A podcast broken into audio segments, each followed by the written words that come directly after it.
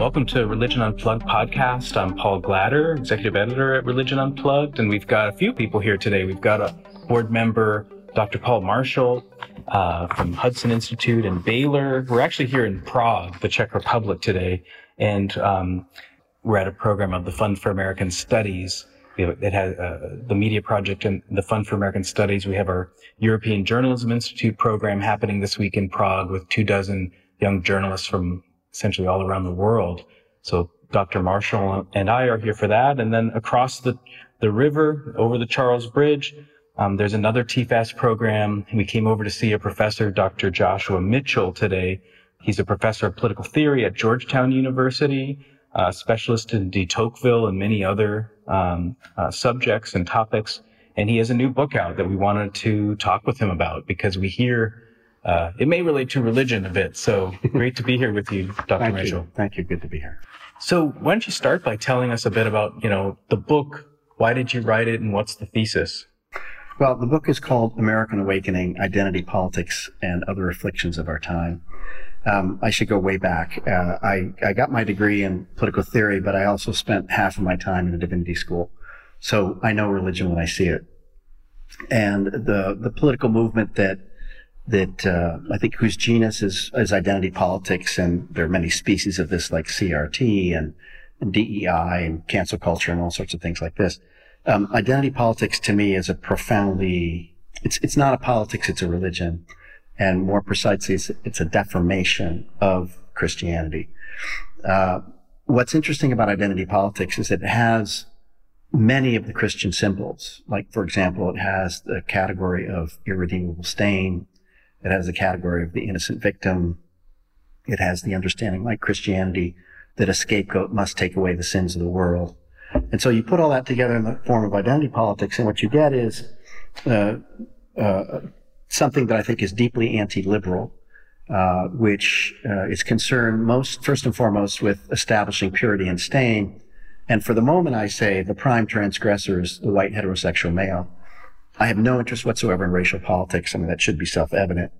Uh, but but my view is the, the grand hope of this movement is that by purging that group uh, and everything he has wrought, like capitalism, dirty fossil fuels, Westphalian system of of, uh, of borders, uh, I'm sure other things, the patriarchal family, the homophobic church, by purging the things that he has wrought, then somehow we can move to a, a post-lapsarian world order where all the problems have, have, dissipated. And what's troubling to me is that if you look at all the actions of the action items of the Democratic Party, um, in point of fact, you get this view that if we can just purge, uh, we can just scapegoat this one group, hence the term toxic masculinity, mm-hmm. then everything will be fine.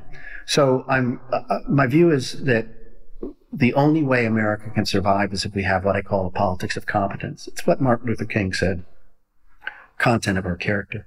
But what has supplanted that for the interim um, has been this innocence and victim culture, where the only thing that that uh, that allows you to count is if you have an innocence category, and and I don't think you can build a world on that. Hmm. So, all right. So, can you give a few examples of how this manifests in our daily lives? I mean, I think some listeners are already tracking with those who are following the kind of intellectual debates and thought journals or even on Twitter are tracking with what you're saying. But are there other manifestations uh, or examples that you explain in your well, book that I'll we give, see? Well, there's there's lots that I explain in the book. I'll just give one that immediately comes to mind from, say, the university setting. Uh, I teach history of Western ideas, and in the hands of those who believe in identity politics, these are all the works of of dead white men, and so we have to transform political theory so that it's concerned with diversity, equity, and inclusion. In fact, um, in my department, uh, my home department at Georgetown, there's a great move to make sure that uh, we have what's called a citizenship requirement. And that citizenship requirement is explicit. You must have a commitment to diversity, equity, and inclusion. So, in my view, this is uh, more of a litmus test, a kind of membership test of the sort that happened in the McCarthy era in the University of California system, a loyalty oath, in effect. And I'm, I'm a liberal pluralist, which means I, if there are people who have been excluded, the strength of liberalism depends on including everybody. And my view is that what's happening is in the name of diversity, equity, inclusion, uh, we are including some but excluding others. So what happens here is that uh, if you're a conservative woman, if you're a conservative black, if you're a conservative gay, somehow you can't really exist within this diversity, equity, inclusion culture. And this has happened many times at Georgetown where we've proposed that we bring in, say, you know, women scholars and they won't hire them because they're conservative. So I'm very troubled that we're, we're moving from a world which was ostensibly committed to pluralism, which I take to be one of the great advantages of a, of a multi-ethnic, multiracial society in America. I love that about it.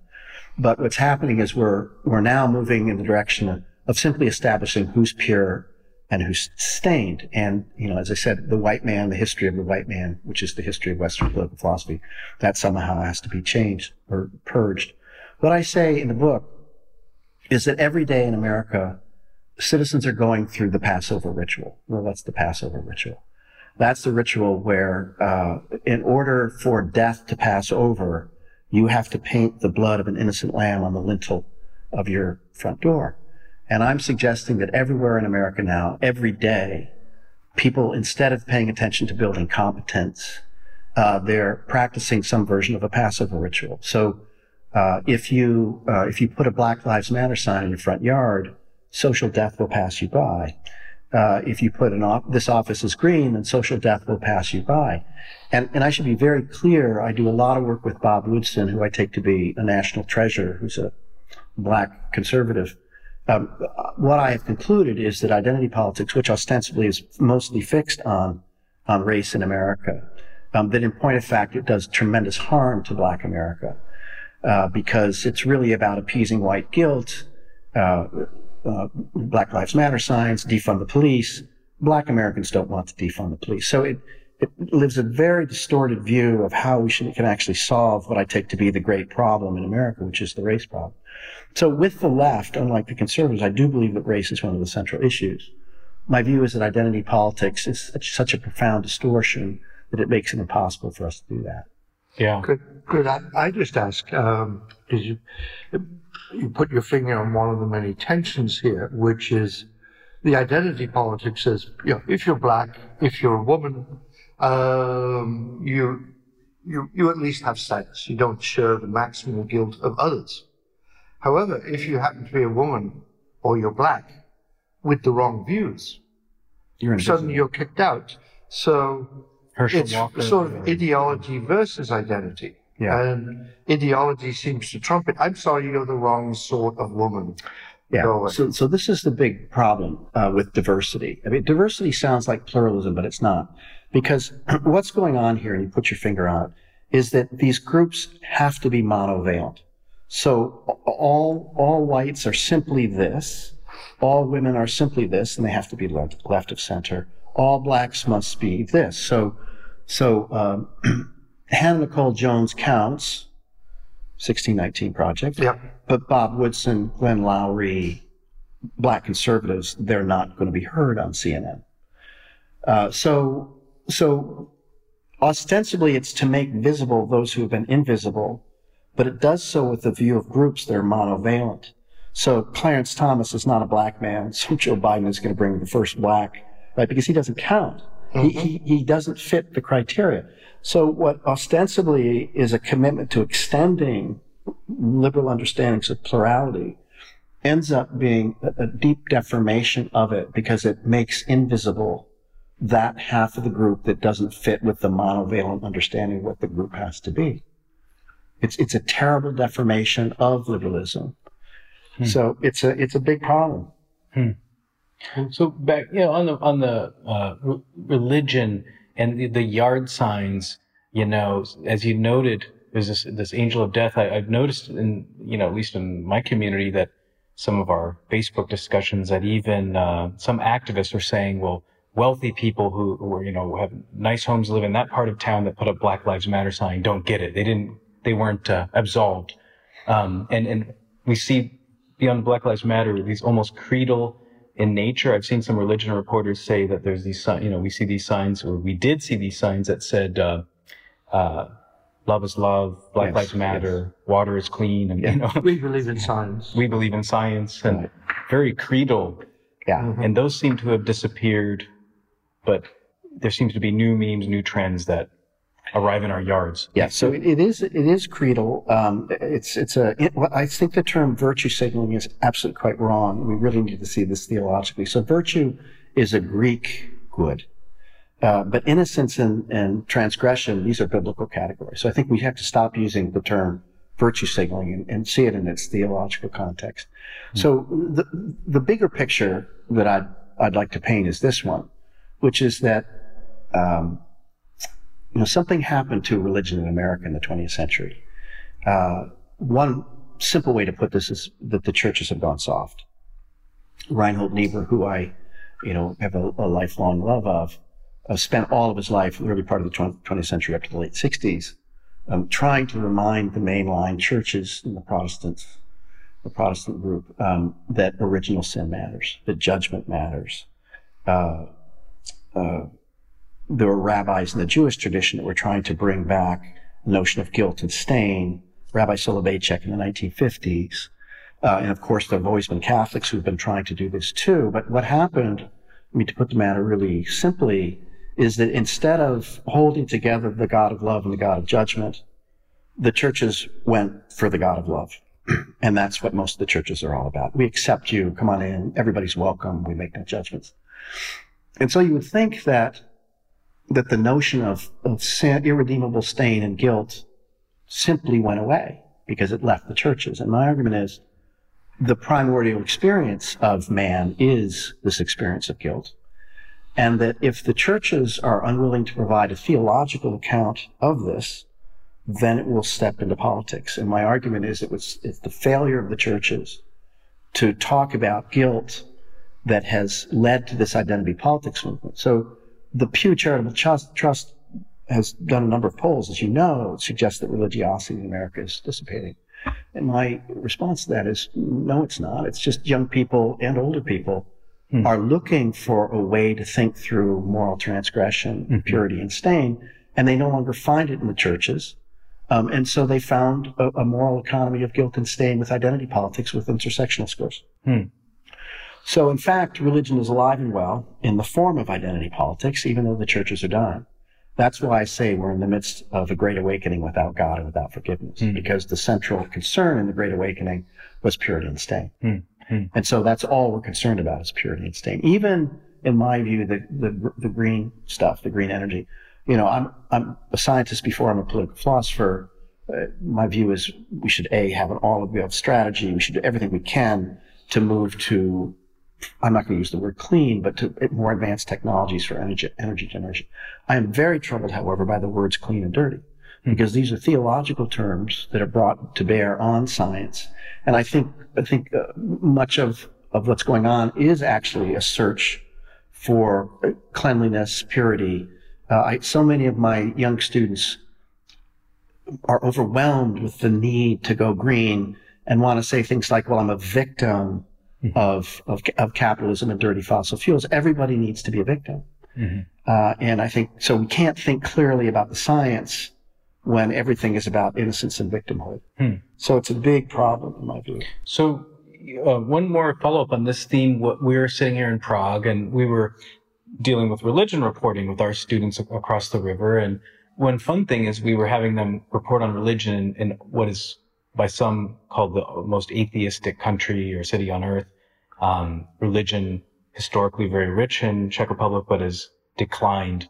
And if we go back to America, with the decline of religion that you referenced, um, Tara Isabella Burton has a book, Sacred Rites, and this notion of people replacing yeah. religion when when re- organized religion declines, replacing it with other sacred rituals, yeah. etc. Yeah. But uh, I'd like you to comment on that, but also in other, do other, is America unique in replacing uh, religion with the things that you've been talking about in this book? I mean, did the Czech Republic replace it with um, these other political philosophies, or is this something new?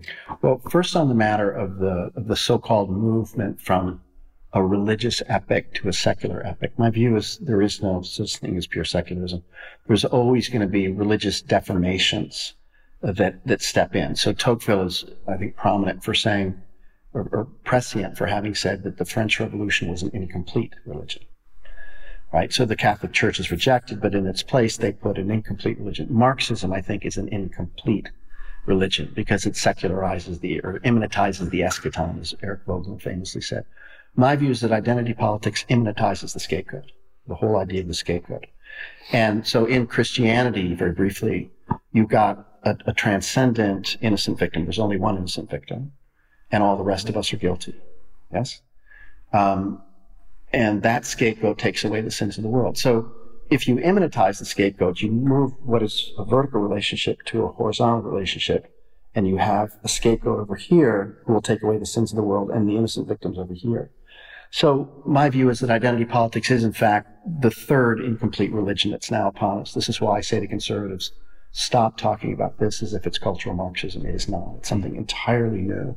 It's the third great incomplete religion. So I, I, I have never believed that secularism follows in the wake of the, the, the loss of Christianity. Tocqueville famously said, forgive me because I'm, I'm teaching him here. Uh, he said 18th century, this is in 1835, 18th century philosophers had the idea that religion would die down as enlightenment spread. It is tiresome that the facts do not fit the theory. Hmm. So he already saw that. So we're, so whenever you move away from Christianity, you get a deformation of Christianity, not the end of Christianity. Mm-hmm. So to the point about the book, yes, we're going to keep replacing because we need rites and rituals, uh, and, and that's what identity politics offers. It's a religious longing. Mm-hmm. I, I, don't know if you saw a column recently by Ezra Klein in the New York Times where he was reviewing a couple of books, I think, and but he was making the point of um, kind of like where does this lead, or or um, he was noting that as as an outsider to Christianity, the notions of like forgiveness um, are things that are missing from this current progressive religion. Yeah.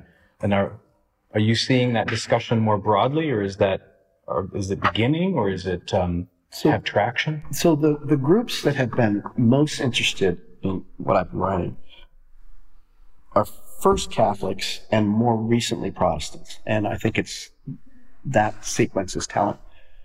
Catholics love the story I'm telling because what I'm really saying is it's not just a deformation of Christianity. And this returns us to your question about what's peculiar, what's peculiarly American about this. Um, I'm, I'm really arguing this is a deformation of Protestantism because Protestantism had a radical understanding of the brokenness of man, of the, of the irredeemables. So I think when Hillary Clinton said these people are irredeemable, you can twist this ever so slightly. And, and it's simply saying that these people have original sin. They can't be, can't be saved. So my argument is that this, this particular thing is a deformation of the Reformation. Catholics look at me and they say, of course, because the Reformation itself is a deformation. And so you're going to expect only subsequent deformations uh, from from this. And so, of course, identity politics comes out of Protestantism, and you have to return to the church. That's Group A. Um, the second group are, and these are more recent, are Protestants. Um, now, in the Protestant churches, from what I can tell right now, notwithstanding the slow death in the mainline churches, in the evangelical community, there's actually some really interesting things happening. You've got a group who said the churches capitulated to the state on COVID, and they're done. And so the, the, evangelical community is being ripped in half between those who said, sorry, the Eucharist must be delivered no matter what, and those who, because we are spiritual beings, no, we're not just COVID carriers, right? You can shut mm-hmm. down the world if you're just a COVID carrier. But if we're more than that, no, you can't shut down the churches. So you've got a new group of Protestants who are, think that the old leadership has completely collapsed and they can see exactly what has happened. Namely, as the old, as the evangelical churches went soft and lost sight of original sin, uh, this longing to understand transgression went out into the world. And so the way back is, is not to reject identity politics, but to invite those who participate in it back into the churches because to use my language, identity politics is feasting on crumbs hmm. that Christianity offers. That if you're really looking for a theory of irredeemable stain, don't bother looking at for it, looking for it, and this is to your point, in a monovalent group called white mm-hmm. or whiteness. That's stupid. Now, what you need to do is, is to realize that the claim about irredeemable sin, stain is always already in us, um, that makes us morally culpable beings. And this, by the way, to come back to Black America, you know, when you say stain is in whiteness and blacks are innocent victims, my black conservative friends say, if you want to destroy Black America, you do that. You say they're not responsible for anything. They don't have to pick up their own lives. They don't have to work within their mediating institutions, their families, their churches. They don't have to work hard in school. We can not have grades. We can not have tests. If they act up, we're not going to take them out of class. Black conservatives are, are incensed about this distinction between purity and stain because it takes moral responsibility out of the black community. And Martin Luther King, black conservative, said the only way we survived slavery was to have moral responsibility. So uh, it's a it's a huge deformation. And um, back to the matter of forgiveness. Uh, so I think when you when you put it back into the church, then you can still have the category of irredeemable stain, but then you get a richness that you can't have with just identity politics. You can talk about repentance. You can talk about forgiveness. You can talk about atonement. Uh, and so while I'm critical of identity politics, ultimately what I'm suggesting is that there's a profound religious sensibility at root here, um, which has lost its bearings entirely. Hmm. Uh, and so I think the Protestant churches are the ones, because this is really based on irredeemable stain, I think they're the ones that have to pull their act together. I'm not saying America has to become a Protestant nation. I am saying that so many of those who are enthralled by this come out of this tradition. By the way, it's not an accident then that, that the Protestants in North America and the Protestants in Western Europe are the ones who are most guilty of this, right? Mm-hmm. The Netherlands, for example, it's identity mm-hmm. politics stuff. Mm-hmm. It's really in the Protestant countries. Um, and so, so I think it's a Protestant problem. Hmm. Catholics say, well, yeah, and Protestant itself is the problem. My answer is, no, and Protestantism is here to stay. The proof of which is that people are captivated by the idea of irredeemable stain, which was the fundamental Protestant claim against the Catholics who wanted a semi-Pelagian understanding of the brokenness of man. So I'm saying, no, Protestantism is alive and well. It's called identity politics. Uh, it just doesn't know itself as Protestantism right now. So, so I think there are some church leaders who recognize that they're the only ones that can bring these people back into the fold.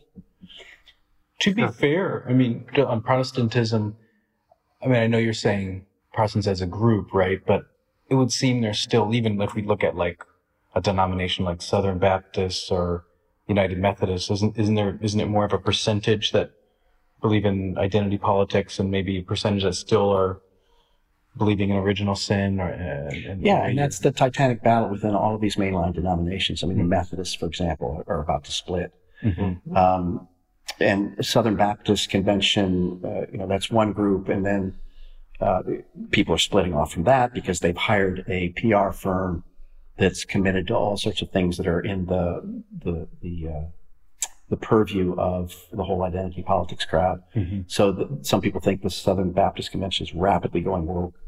Mm-hmm. Um, and so that's the interesting thing is that the churches far from pressing back on it have been in a way the first to, to embrace it. Mm-hmm. And my view of this is because the language that identity politics uses, scapegoat, original sin, um, mm-hmm. innocent victim. I mean, these are all Christian terms, but when you, when you lose a rigorous theology, uh, then you're going to get churches that really believe that identity politics is the fruition of the Christian message, which mm-hmm. I don't believe it is. Mm-hmm. You get that even in uh, Presbyterian Church in America, PCA, yes. uh, would be one of the most theologically conservative denominations. But you see these sorts of things yeah. developing there. Uh, one thing I pick up when when you you mentioned earlier saying um, the this is a sublimated or um, uh, a perversion of Christianity, particularly Protestantism, and that also provides an avenue that you invite these people in. The particular concerns you have are the ones we're addressing.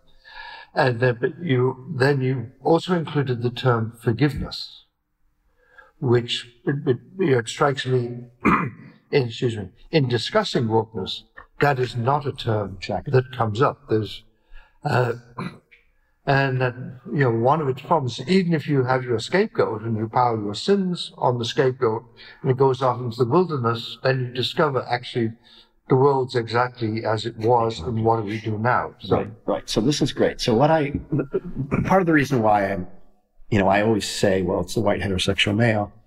But then, but then to your point, I say, but wait a minute, that's not the end of it. Because if you have a transcendent scapegoat who once and for all time takes away the sins of the world, it's over and done. If you have an immanent scapegoat, once you purge him, once you get the boys to go off and get lost in drugs and pornography and they disappear, uh, you got to have another scapegoat because you still because if sin is original, I'm being theological. Yeah. If sin is original, then I mean, by the way, this I take to be the great insight of Christianity. If sin is original, there's no group out there that you can scapegoat that will make the problem go away.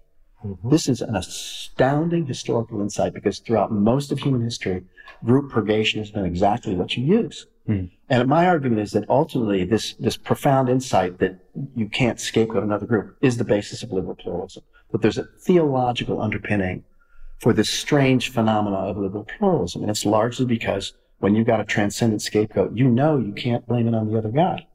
But as that dissipates, then what happens is we return to the primordial pagan view of group scapegoating. So, all right, so you get rid of the white guy, and the next, you got to have someone else because you still feel this, but you're not prepared to say it's something within me, so you need someone else. It's the Karens, you know, this meme, white mm-hmm. Yeah. That's the next one. But then, but then, you know, to come to race, the next group has already started to be identified. It's black heterosexual males who mm-hmm. believe in the family and believe in the church. And so the irony of all this is identity politics ostensibly begins with a view to black America as victim. Hmm. Legitimate. yes, I agree. But, but then it uses the trope of black American, the black American wound to go further. So the argument on the left is, as civil rights goes, so goes women's rights, so goes gay, gay and lesbian rights, so goes transgender rights. And my argument is A, groups can have moral claims, but they can't rest on the claim, the moral authority of black America, which is what they've done. And most black Americans I know reasonably well are disgusted by it. That's the first thing. Well, the second thing is when you get to the claim, the transgender claim, which is that, that to believe that a man is a man, is a woman is a woman, is some sort of a thought crime. You're guilty of cisgendering or whatever, heteronormativity.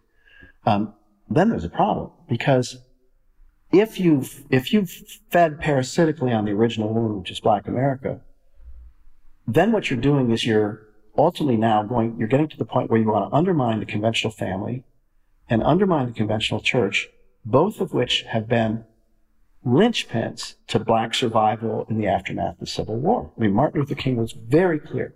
It's through the churches and the, through the families that black America survived the catastrophe, the legal catastrophe of the American regime. So, so if you're interested really in supporting black America, then you have to support the families and the churches. But now, if the families in their conventional understanding are considered to be guilty, then you've ended up undermining the very group that was the moral authority for the whole project to begin in the first place. So, and I've talked to black conservatives about this. They sort of see it, frankly, most of them are too scared to touch it right now. And I, I say to them, you have more moral authority in America now than you did during the civil rights movement. And they say, How so? And I say, Because you alone could say, No, you, you can't use our wound. You can't use our wound. And you can, feminists can talk in the way they want to do, and gays and lesbians can talk in the way they want to do, and transgenders can talk in the way they do. But you can't use our wound as the basis of the moral authority, which is really the game that's been played. And let me say one thing that's, it, it's, I think it's true, but it's, it's very troubling.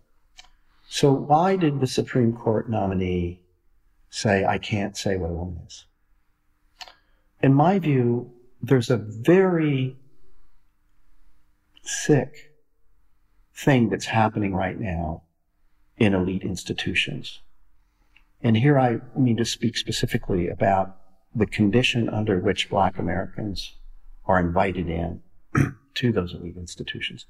It was, in my view, not an accident that she said, I don't know what a woman is, or the recent uh, were in the recent uh, hearing in which Josh Hawley uh, confronted the Berkeley black law professor, in which she was trying to defend birthing persons as opposed to women.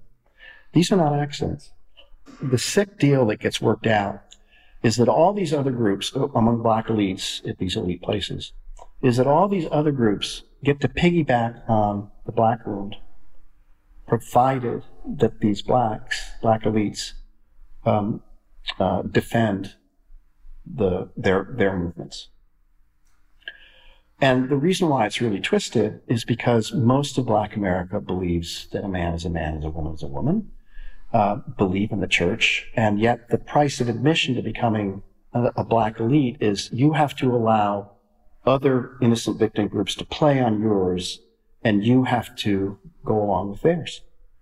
And so it's not by accident that Harvard law professors and Berkeley law professors will say, no, a woman is, is we don't know what a woman is. Hmm. Not an accident at all.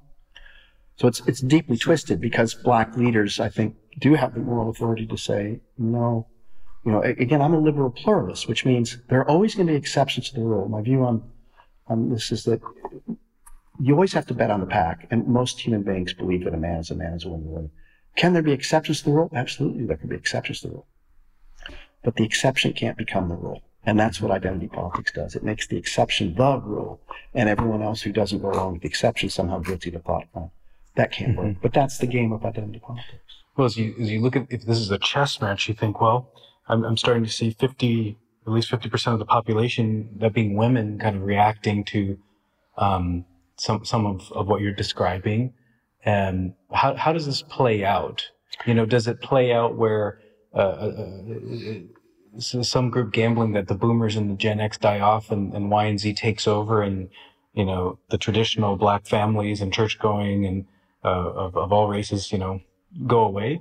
Or, you know, h- how does this play out? And, and also a question to both of you, curious because you're both historians and, and several topics. I mean, have we seen this rodeo before in history or is this an entirely new, uh, st- strategy match we're watching play out and so one answer is the Salem witch trials are instructive because that was a search for a scapegoat. And when did it end?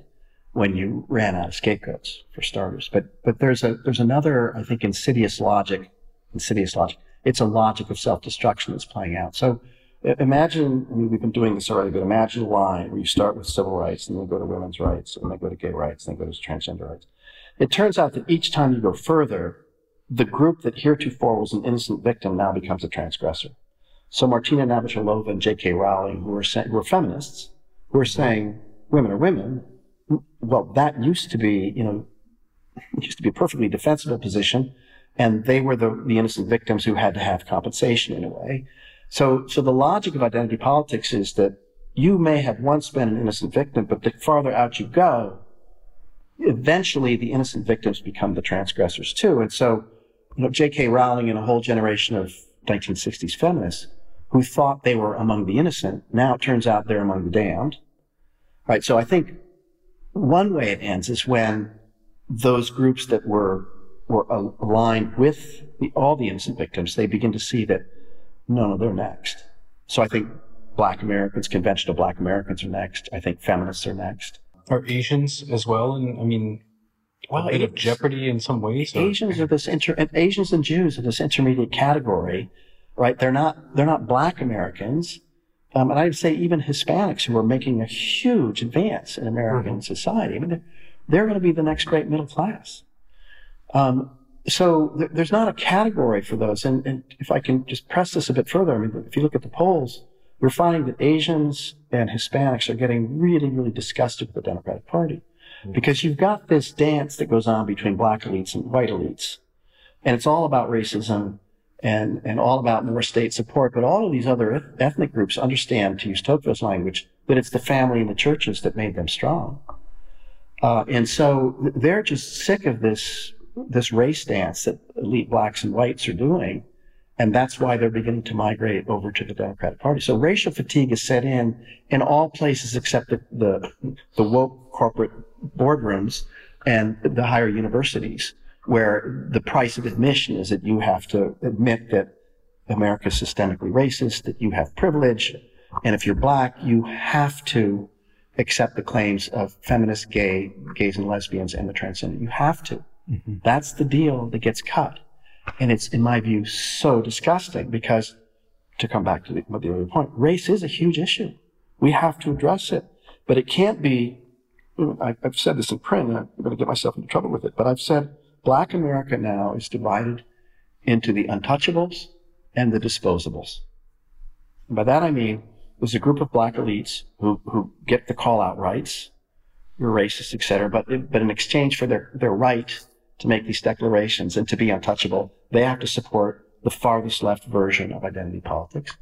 But then you've got the disposables. This is the permanent black underclass that uh, whose mediating institutions have been ripped apart by the Great Society programs and their aftermath, um, who whose problems are dealt with by more and more state support, most of which money goes to a, a huge group of, of helpers uh, in in the professions um, who depend on them being permanently incapacitated.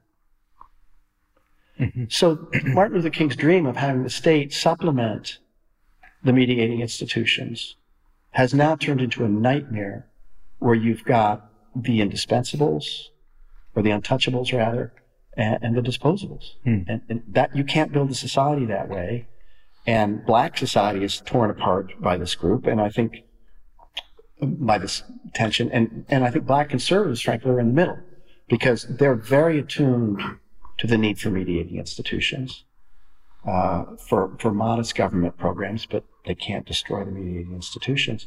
But to come back to your point, they're invisible. Hmm. They're not on CNN. You cannot, hmm. you can't be Bob Woodson or Glenn Loury and get asked to be interviewed by CNN. Well, even, I mean, even if we look at the New York City mayoral race recently, Eric Adams was not the favored candidate endorsed by the New York Times. Other more progressive candidates were, but he's a, a, a black man who experienced, uh, uh, harassment by police. I think said he was in a gang as a youth who uh, grew up poor, who became a police officer. And his campaign item as a Democrat was, "I'm going to clean up the city. I don't believe in defund the police, yeah. etc." And he won. It wasn't white elites who helped him win; it was yeah. working class. And is that kind of thing? Um, does that or anything else give us hope? Yeah. If people read this book, and by the way, I haven't. Uh, I, I need. Let me give you the full title: American Awakening: Identity Politics and Other Afflictions of Our Time. Okay. Yeah. So, so, so people is, read your book, is there hope as well, or is it? I, I do. I mean, first of all, I, I think it's my obligation to point out the the darkness of this whole situation, but I do ultimately end on a hopeful note because uh, I think I think so. I set up in the book the politics of competence versus the politics of innocence and transgression, and my view long term is that the politics of competence will win and that we won't in 10 or 20 years be running around looking at our innocence intersectionality scorecard. But the way it's going to happen is one, this internal logic of, of decomposition that I talked about, the farther out you go than the, than the earlier groups start saying, Hey, I don't want to be an innocent victim anymore. I'm, I'm going to side with these guys.